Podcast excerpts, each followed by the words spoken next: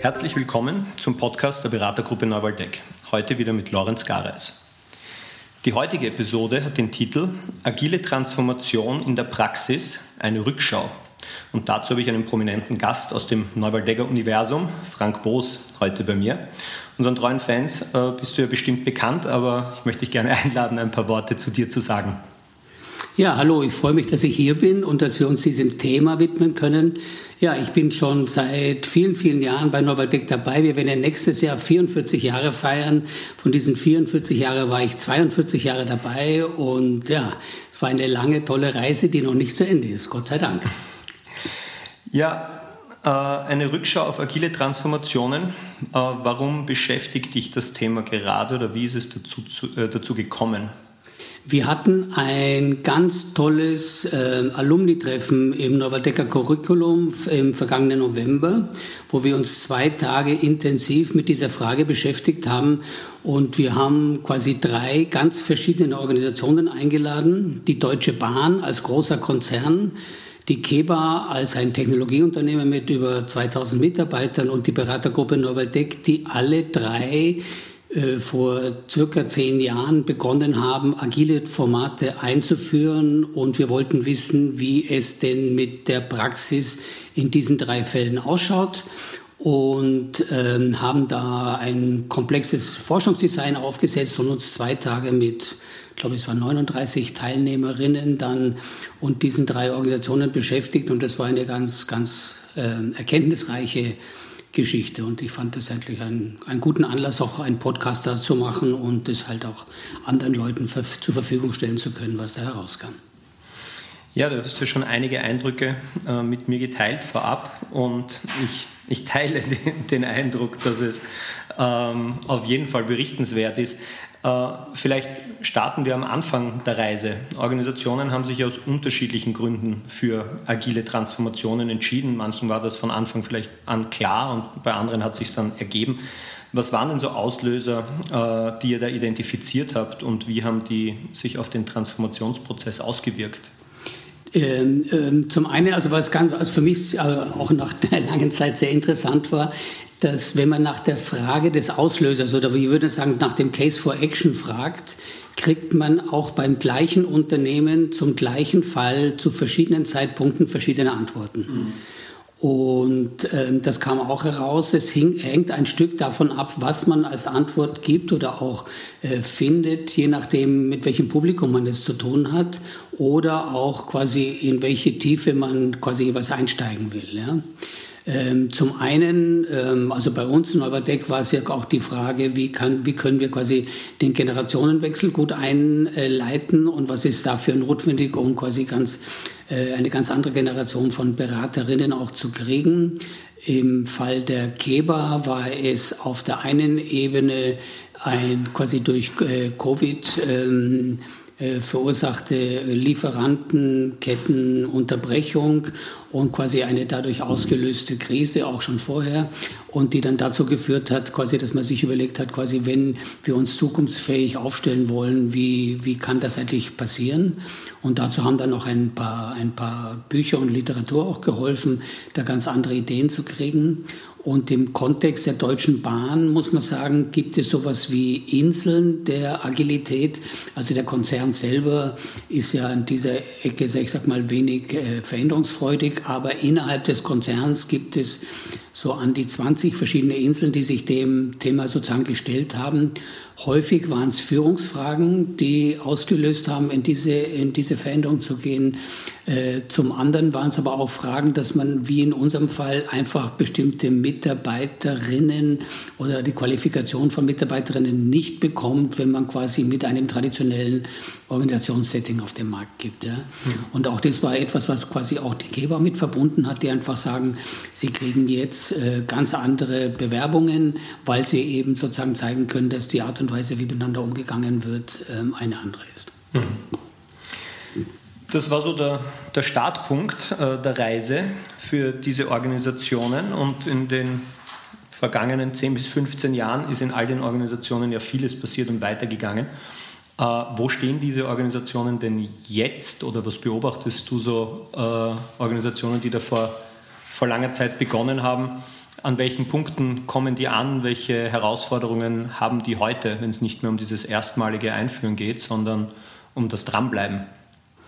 Ja, mir ist witzigerweise heute in der Früh beim, beim Nachdenken auf, oder an Hindenken an unser Podcast ein Bild eingefallen und mir quasi die Metapher dazu wäre, äh, das ist so wie ein junger Erwachsener, der so äh, an die 30 Jahre alt ist, der körperlich fit ist, ähm, ehrgeizig ist und sportlich aktiv der schon einige Erfahrungen gemacht hat und auf einmal draufkommt, so wie er bis oder, oder wie sie bisher gelebt hat, geht es nicht weiter. Und der muss vor allem, ähm, wenn, er, wenn man äh, sportlich mit dabei sein möchte, vorne, muss man die Sportart umstellen, weil äh, dadurch durch das Älterwerden in dem Fall äh, wird man nicht da vorne dabei sein und quasi statt der 400 Meter Strecken wird man jetzt umstellen müssen auf 10 Kilometer oder Marathondistanzen und ähnliches mehr. Also das nur als Metapher gesagt, das war auch eine Erkenntnis in allen drei Fällen, dass wir draufgekommen, dass man einfach draufgekommen ist, es ist keine kurzzeitige Veränderung, die sich in Projektform oder vielleicht auch mit einer Zeitspanne von zwei, drei Jahren machen lässt, sondern man ist in einem ganz langen Prozess drin der Umstellung, die sich als wesentlich ähm, langwieriger herausstellt, als man das ursprünglich gedacht hat und ähm, es deswegen auch eine ganze Reihe von ganz interessanten Konsequenzen hat. Zum Beispiel, also beim Konzern zum Beispiel, war es ganz deutlich sichtbar, wenn sich ein Unternehmen quasi jetzt dann aufstellt, äh, diese Art von längerfristiger Veränderung zu machen, werden andere Personen angezogen. Ja? Während quasi am Anfang auf diese schnelle, agile Umstellung äh, auch viele aufgesprungen sind, die schnell Karriere machen wollten, ähm, äh, sind es jetzt Personen, die durchaus die Absicht haben, 10, 15 Jahre beim Konzern zu bleiben, vielleicht auch in einer ähnlichen Position zu bleiben und dieses Thema voranzutreiben. Und insofern quasi ist die, die Personal, äh, der Personalnachschub in dieser Form ein ganz anderer, als es noch vor, vor, vor sieben, acht Jahren gewesen ist. Es war für mich eine, eine interessante Erkenntnis auch und was auch das an Anforderungen an die Führung quasi auslöst, wenn man äh, diese Art von Veränderung macht. Begonnen hatten wir eigentlich mit der Frage, so wie, dass es sowas wie eine Agilmüdigkeit gibt. Ja? Alle finden ein bisschen, na, jetzt haben wir, waren wir schon lang genug dran, eigentlich sollte es sozusagen vorbei sein. Und man kommt eigentlich drauf, das ist kein abzuschließender Prozess, sondern es ist ein dauerndes Dranbleiben. Und wir haben dann im, im Workshop auch dann unsere äh, Change- und Transformationslandkarte gut ver ver verwenden können, weil es quasi nach wie vor eine große Veränderung ist, aber statt dass es ganz oben bei der agilen Transformation zu äh, beheimaten wäre, ist es jetzt quasi ähm, äh, rechts unten, wo wir früher mal die lernende Organisation hatten. Also quasi dieses ständige Dranbleiben, dieses neugierig bleiben, dieses Vorantreiben ist eigentlich das Thema, das jetzt angesagt ist. Ja, ja ich finde das spannend. Ich glaube, dass das für einige Organisationen doch überraschend kommt. Also die haben sich schon irgendwo den Schlusspunkt erwartet oder gehofft, dass es dann durch die Eigendynamik einfach mal da ist und lebt und das braucht aber dann trotzdem diese Aufmerksamkeit. Und mit meinem Projektmanagement-Background draufgeschaut, äh, resoniert das sehr stark natürlich. Ne? Ähm, also, dass das schwer mit einem äh, klaren Ziel und einem Endtermin zu versehen ist. Ähm, das teile ich auf jeden Fall. Ich, mir gefällt auch die Metapher sehr gut. Also Langstreckenschwimmer zum Beispiel sind die erfolgreichsten irgendwie 35 Jahre oder älter, weil die Jüngeren einfach psychisch daran scheitern, diese ewigen Distanzen in einem Pool hin und her zu schwimmen. Und mit der Reife des Alters kann man sich damit abfinden, für 10 Kilometer in einem Pool zu schwimmen und Kacheln zu zählen zum Beispiel. Okay, okay. Coole, cooles Bild, ja. Und ja, also diese Müdigkeit, äh, die du angesprochen hast, diese Mühen der Ebene, äh, da, kann ich, da kann ich gut anschließen mit zu meinen Beobachtungen, die ich in der Praxis gerade erlebe. Äh, wenn wir auf Erfolgsfaktoren schauen, wo seid ihr denn dorthin gekommen? Wo habt ihr gesehen oder euch erarbeitet? Was wären denn so zentrale Erfolgsfaktoren, äh, wenn es darum geht, Agilität wirklich nachhaltig in Organisationen zu verankern? Äh, vielleicht als erstes einfach mal zwei Dinge. Das eine auch sehr eigentlich eine Bestätigung von dem, was wir seit vielen Jahren machen.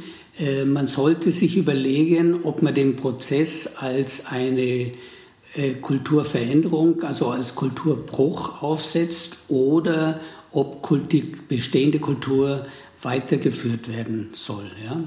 Also wir hatten in dem einen Fall der Keba, die, ein Unternehmen, das diesen radikalen Wandel macht und sagt, aber bei uns geht Kultur über alles. Und Kultur heißt Handschlagqualität. Das heißt also, wenn wir was ausmachen, dann gilt dieses gesprochene Wort als Vereinbarung. Ja? Und das heißt, mit Methoden, die quasi diese Kulturprämisse untergraben, werden wieder fallen gelassen, wenn wir merken, dass das unserer Kultur nicht zuträglich ist. Ja?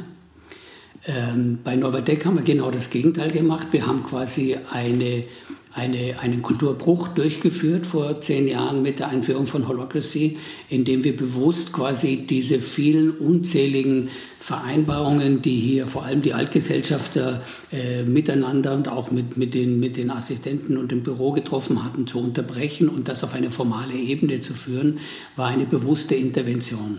Das heißt, die Lehre, die wir daraus ziehen, ist, man sollte bei Start so eines Prozesses sich überlegen, möchte man den Prozess quasi als Kulturbruch, als Intervention dieser Art ansetzen oder gilt es quasi die bestehende Kultur weiterzuführen und diese in diese neue Form der Organisation zu übernehmen. Ein Hin- und Herspringen erzeugt nur Chaos, erzeugt nur Irritation, das Abgehen von wichtigen Mitarbeiterinnen und pipapo.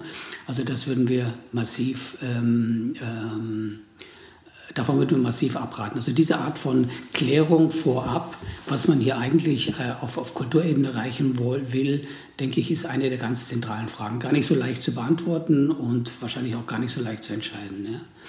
Und das zweite Thema ist das Thema, dass ähm, Führung, eine, je länger der Prozess dauert, also bei deinem Langstreckenschwimmer sozusagen, je länger der Prozess dauert, desto relevanter wird die äh, Haltung der Führung und desto weniger relevant werden Methoden. Ja? Also das, was quasi am Anfang noch ganz bedeutsam ist, also im Sinne von Scrum oder anderen Methodiken, die man verwenden kann, äh, nimmt im Laufe der Zeit ab und die Bedeutung sozusagen der Haltung der vor allem der Führungskräfte in diesen Prozessen nimmt zu.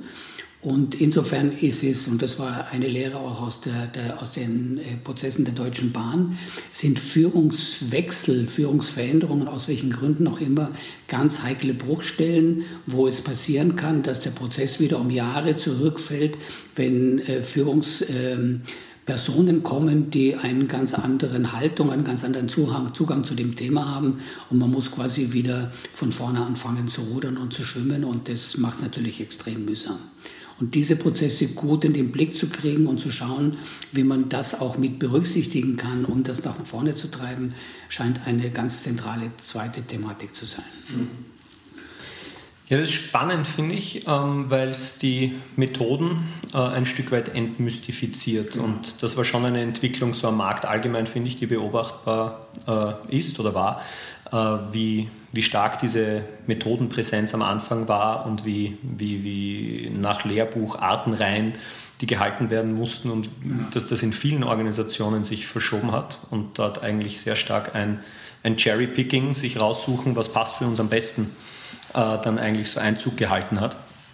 Ähm, und dass daher diese Haltungsfrage äh, über die Ebenen hinweg sehr stark in den Vordergrund gerückt ist.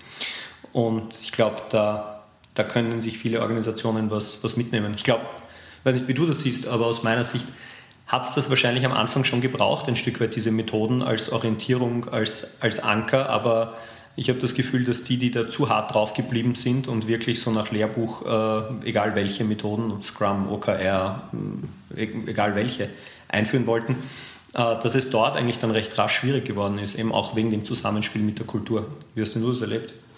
Würde ich auch so sehen. Und man muss eigentlich sagen, dass auch die meisten dieser Methoden eigentlich Methoden sind, die in äh, Organisationsformaten wirksam sind, die äh, sich mit Teams beschreiben lassen. Ja? Also ähm, äh, alles, was so quasi Teamgröße hat, ich sag mal bis zu 20 Mitarbeitende ungefähr, ähm, da sind diese Dinge auch effektiv und gut geworden, weil sich diese, diese äh, verschiedenen Faktoren gut kombinieren lassen. Was über diese Teamgröße hinausgegangen ist, hat sich selten als sehr erfolgreich herausgestellt, beziehungsweise dort, wo man sehen kann, ist es eigentlich ein Netzwerk von Teams und ganz selten quasi so eine richtige Organisationsstruktur was übrigens alle drei Fälle auch gezeigt haben, dass es, wenn man diese Art von Veränderung durchführt, es sehr weise ist, sich zu entscheiden, welche Bereiche nicht dieser Veränderung unterzogen werden. Also bei Keba zum Beispiel ist der gesamte Produktionsbereich außen vor geblieben. Ja.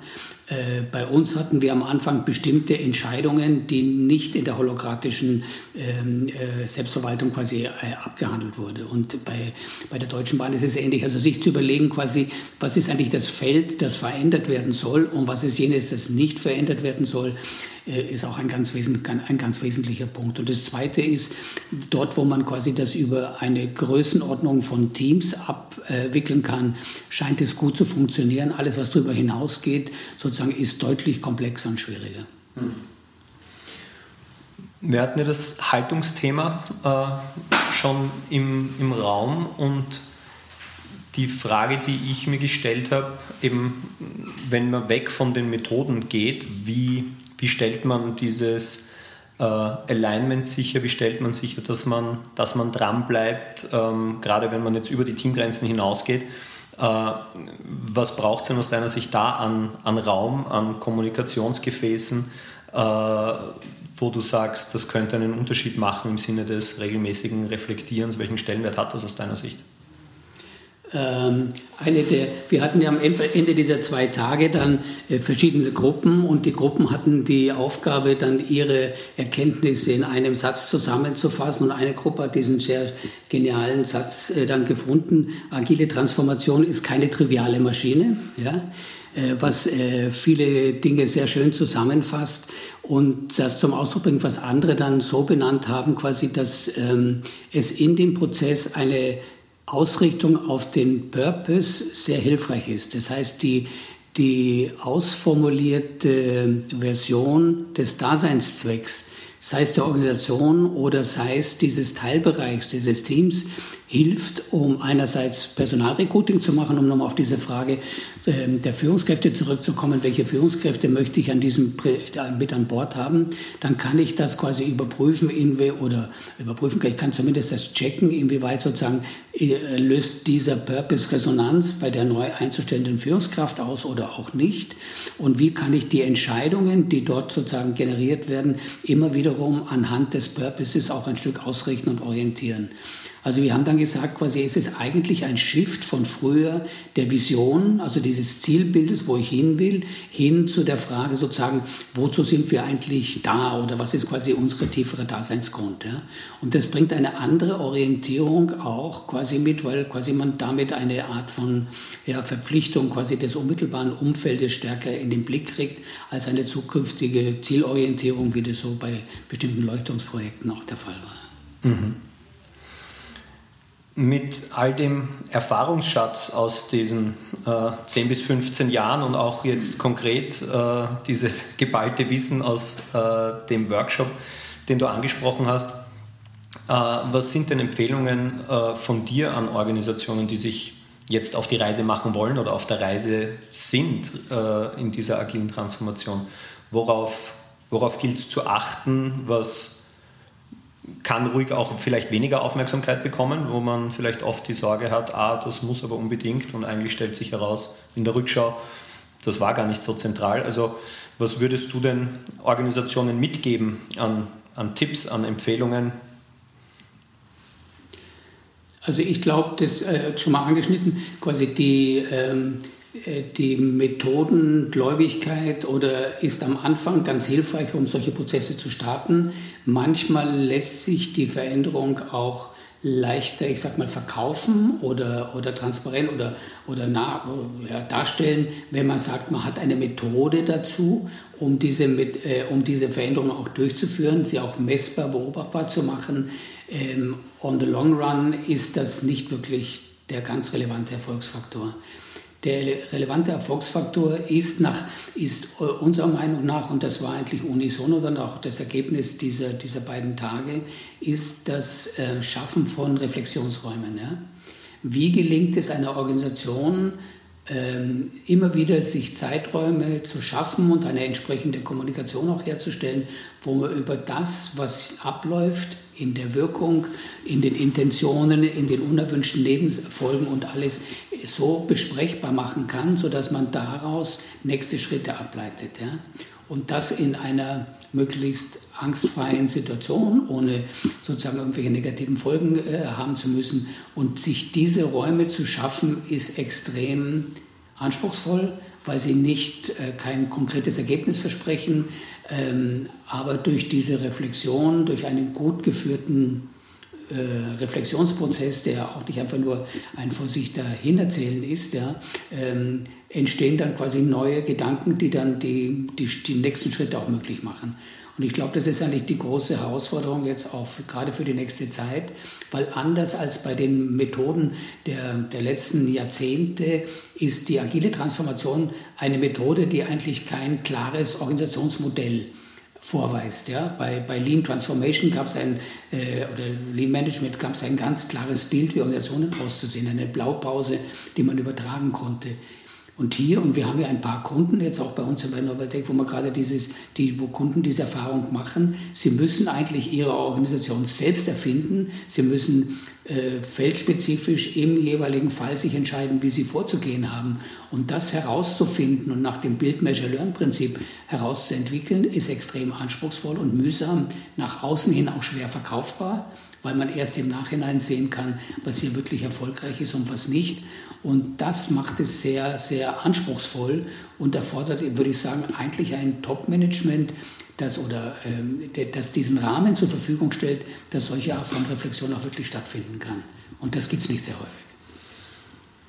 Ja, das erlebe ich auch, ähm, dass es das häufig nicht gibt, weil ich glaube, dass da ein Stück weit die, die Sexiness verloren geht ne, auf der Top-Management-Ebene. Das ist am Anfang etwas, was einen Leuchtturmcharakter, du hast es vorher im Leuchtturmprojekte genannt, ne, einen Leuchtturmcharakter haben kann, womit man sich auch positionieren kann und möchte. Äh, und dann da aber in dieser Führungsrolle, ist ja auch ein Kraftakt, das in eine Organisation zu bringen, ne, da die treibende Kraft zu bleiben, ähm, ist einerseits gar nicht mehr so notwendig, weil es dann auf weitere Schultern verteilt werden kann und aber auch etwas, was eben sehr kräftezehrend ist. Also hier diesen, diesen Wechsel auf der Führungsebene hinzubekommen. Ich muss jetzt nicht mehr die Person sein, die das in die Organisation bringt, äh, aber ich darf es auch nicht torpedieren und verhindern. Ne? Also da kann schnell auch ähm, im Sinne der, der Vorbildfunktion, äh, die da eingenommen wird, mit einigen wenigen Aussagen oder unbedachten Handeln dazu führen, dass dem Ganzen schnell die Energie gezogen wird. Das ist so meine Beobachtung in der Praxis. Würde es unterstreichen, ich hatte noch vergessen am Anfang zu erwähnen, ein, ein Missverständnis, das in der Praxis immer wieder vorzufinden ist. Viele haben geglaubt, agile Transformation ist ein weiteres Tool, um Effektivität zu steigern. Ja? Und das ist nicht der Fall. Ja? Und zum Teil sind Organisationen, die diesen Weg gegangen sind, jetzt enttäuscht. Wir haben ja da zwei, drei Kunden, die sagen, was ist denn hier los? Äh, agile Transformation ist dazu da, um die Innovationsfähigkeit von Unternehmen zu steigern. Ja? Und das, so, das muss nicht dazu führen, dass man quasi mit den gleichen Ressourcen größeren Output produziert. Und diese Art von Verwechslung ist in einigen großen Konzernen ähm, äh, auch passiert und hat viel Enttäuschung auch produziert. Und da würde ich sagen, waren einerseits das Top-Management, aber auch Berater, die das betrieben haben, quasi einfach auf dem falschen Dampfer unterwegs, weil die Methoden liefern das nicht. Ja? Und wenn man quasi Effizienz steigern will, sollte man sich andere Methoden bedienen. Ähm, agile Transformation hilft quasi die Anpassungsfähigkeit, Agilität, die Innovationsfreudigkeit, äh, das sich einlassen auf neue Dinge sozusagen zu verbessern und nicht in andere Richtung zu gehen. Und hier quasi eine Art von, von Klarheit auch auf Entscheidungsebene herbeizuführen, finde ich eine ganz wesentliche Voraussetzung. Ne?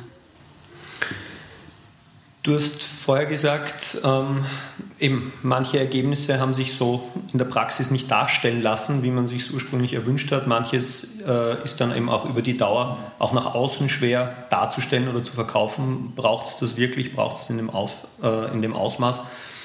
Wie siehst du denn die, die Relevanz des Einbindens, Einbeziehens von Stakeholdern der Organisation in diesen Prozess? Vieles in dem, äh, wenn ich so auf die agilen Methoden schaue, da geht es ja darum, Dinge transparent zu machen, auch eben eine Kunden-Lieferanten-Beziehung ähm, neu zu etablieren, neu zu definieren. Ähm, wie ist denn deine Einschätzung diesbezüglich? Also und in, bei unseren Fällen, die wir es da untersucht haben, bei allen drei dreien war es so, dass die Früheinbeziehung der Stakeholder ganz ein wichtiger Erfolgsfaktor war. Äh, selbst in jenen Fällen, wo man nicht wusste, wo die Reise hingeht. Ja? Und das ist ja häufig eine, eine der ganz großen Schwierigkeiten, dass das Management sagt, was soll ich da kommunizieren? Ich kann ja gar nicht sagen, wohin es geht. Ja?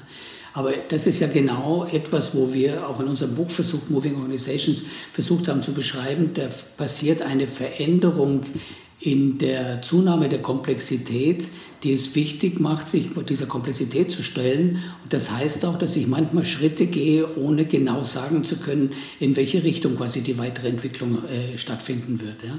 Und diese Art von Unsicherheitsverarbeitung ist ein, einer der, der Erfolgsfaktoren. Ja? Und das geht eigentlich auch nur letztlich durch Einbeziehung der relevanten Stakeholder, um deine Frage zurückzukommen, und bei denen Vertrauen zu gewinnen, dass wir gemeinsam auf einer Reise sind, wo wir quasi herausfinden werden, wie uns die auch weiterbringen wird. Ja? Und das scheint ein, äh, eine der großen Herausforderungen zu sein. Wie gestalte ich einen Prozess, und lade andere dazu ein, auf eine Reise zu gehen, wo noch nicht ganz klar welchen Berg wir jetzt besteigen werden. Mhm. Wie ist denn deine Einschätzung, so ganz überspitzt gefragt? Ähm, geht der Agilitätstrend zu Ende? War das ein Trend und der nimmt jetzt wieder ab und es gibt ein Stück weit Ernüchterung? Oder ist es eher ein, wir sind jetzt einen großen Schritt weitergekommen, wir sind in einem nächsten Reifegrad sozusagen äh, der Entwicklung und ähm, wie ist so deine Prognose für die Zukunft? Wird das ein Thema sein, das bleibt?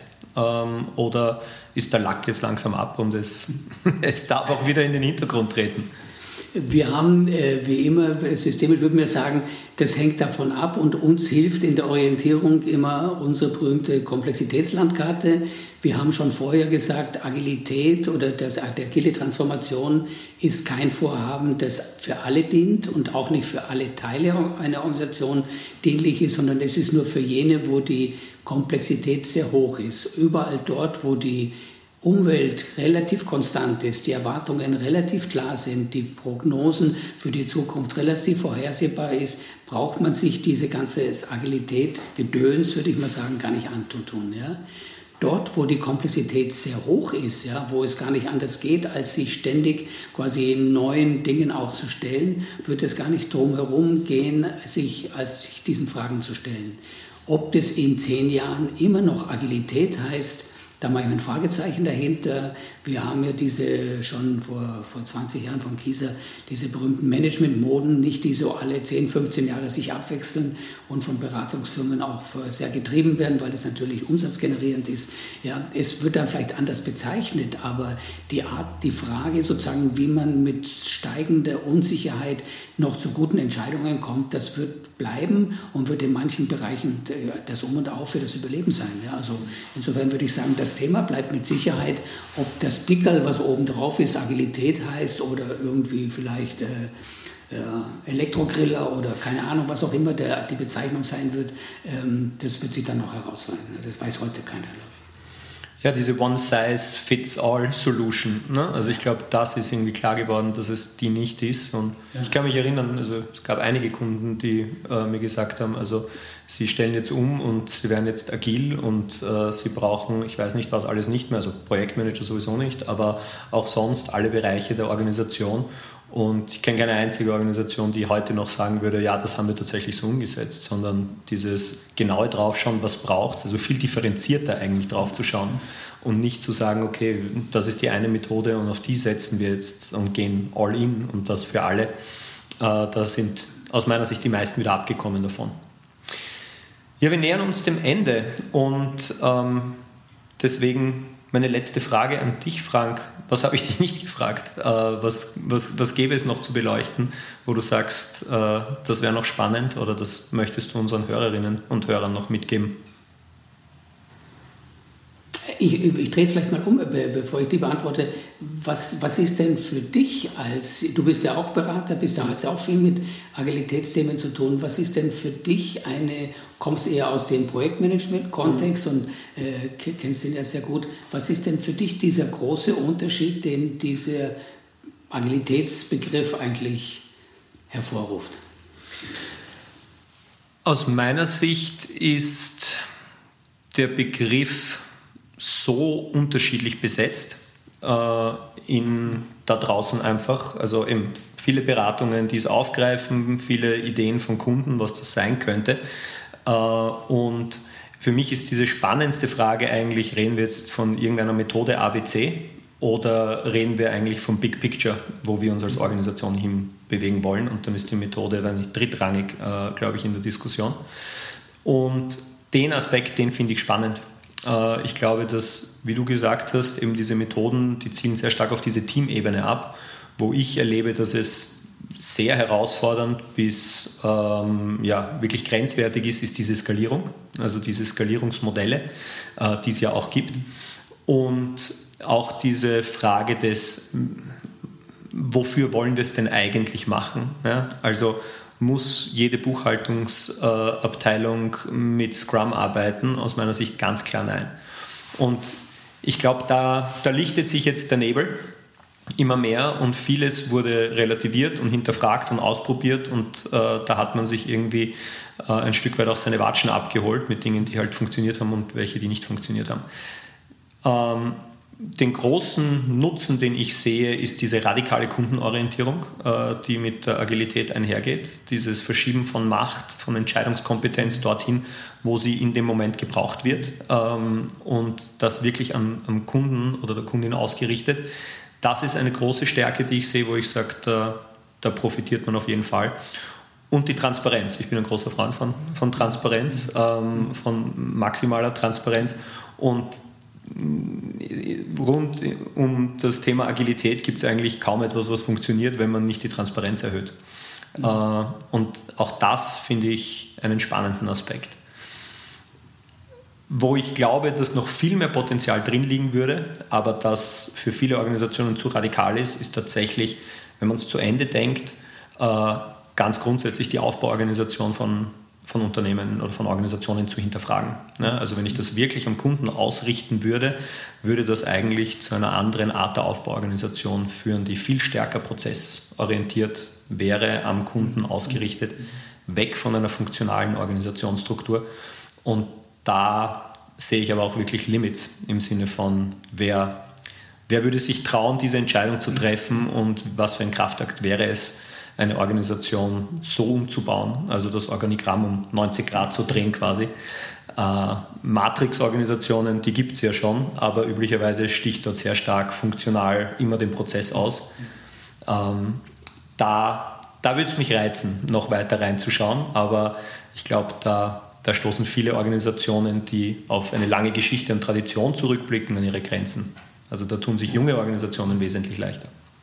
Oder man kombiniert es mit einem Generationenwechsel. Ne? Also du hast diesen Kulturbruch bei Novaldeck angesprochen. Äh, da war die Zeit vielleicht gerade reif dazu, ganz grundsätzlich zu hinterfragen, wie wollen wir uns eigentlich organisieren und aufgrund der, der Größe, der geringen Größe, äh, die Komplexität auch noch äh, handhabbar im Sinne von, da, da, da, wird jetzt nicht auf einmal der Umsatz auf Null sinken deswegen äh, und da sind auch keine Werke da, die auf einmal stillstehen, sondern da, da war das, glaube ich, in der Komplexität noch zu managen. Da tun sich große Organisationen, glaube ich, einfach irrsinnig schwer. Jetzt ist mir eigentlich eingefallen, was ich vergessen, was ich noch gerne sagen will, was wir noch nicht gesagt haben. Ich glaube, dass ein wesentlicher Treiber für diese gesamte Agilitätsthematik die Digitalisierung der Organisationen ist. Also die Umstellung der Kommunikation. Und es ist ja nicht nur zufällig, dass die mehr oder weniger zeitgleich aufgetaucht sind. Man kann eigentlich sagen, ab den frühen 2000er Jahren hat es angefangen mit der Digitalisierung. Ab den frühen 2000er Jahren kam dann das Agile Manifesto und ähnliches auf und es hat ja irgendwie hat er die Agilität versprochen, mit den Digitalisierungsherausforderungen gut umgehen zu können.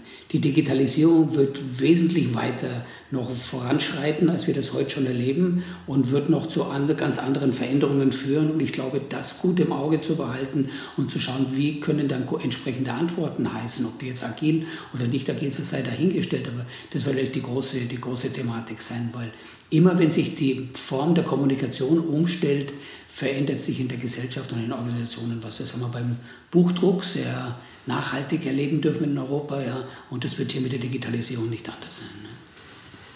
Ja, ich glaube, das ist auch ein, ein, ein, ein, schöner Schlusspunkt für unser heutiges Gespräch. Ne? Diese Zyklen, äh, die werden knapper. Äh, das heißt, das Ganze im Sinne von Geschwindigkeit das wird schon hoch bleiben. Und die Frage ist, wie bleiben wir antwortfähig als Organisation auf diese veränderten Rahmenbedingungen? Und wie wir das Baby nennen, da bin ich bei dir. Das ist, das ist sicher zweitrangig. Das, das wird ein, ein späterer Podcast oder wie immer die, das Format dann in der Zukunft heißen. Genau. Wird das vielleicht behandeln können. Die, die Rückschau auf die Rückschau äh, der agilen Transformation äh, wird das dann. Frank, herzlichen Dank äh, für deine Zeit und das geteilte Wissen und ähm, wir verabschieden uns von unseren Hörerinnen und Hörern. Wir freuen uns immer über Feedback, Anregungen oder Ideen, wie gehabt, unter äh, der E-Mail-Adresse podcast.neuwaldeck.at. Und in diesem Sinne, bis zum nächsten Mal. Herzlichen Dank.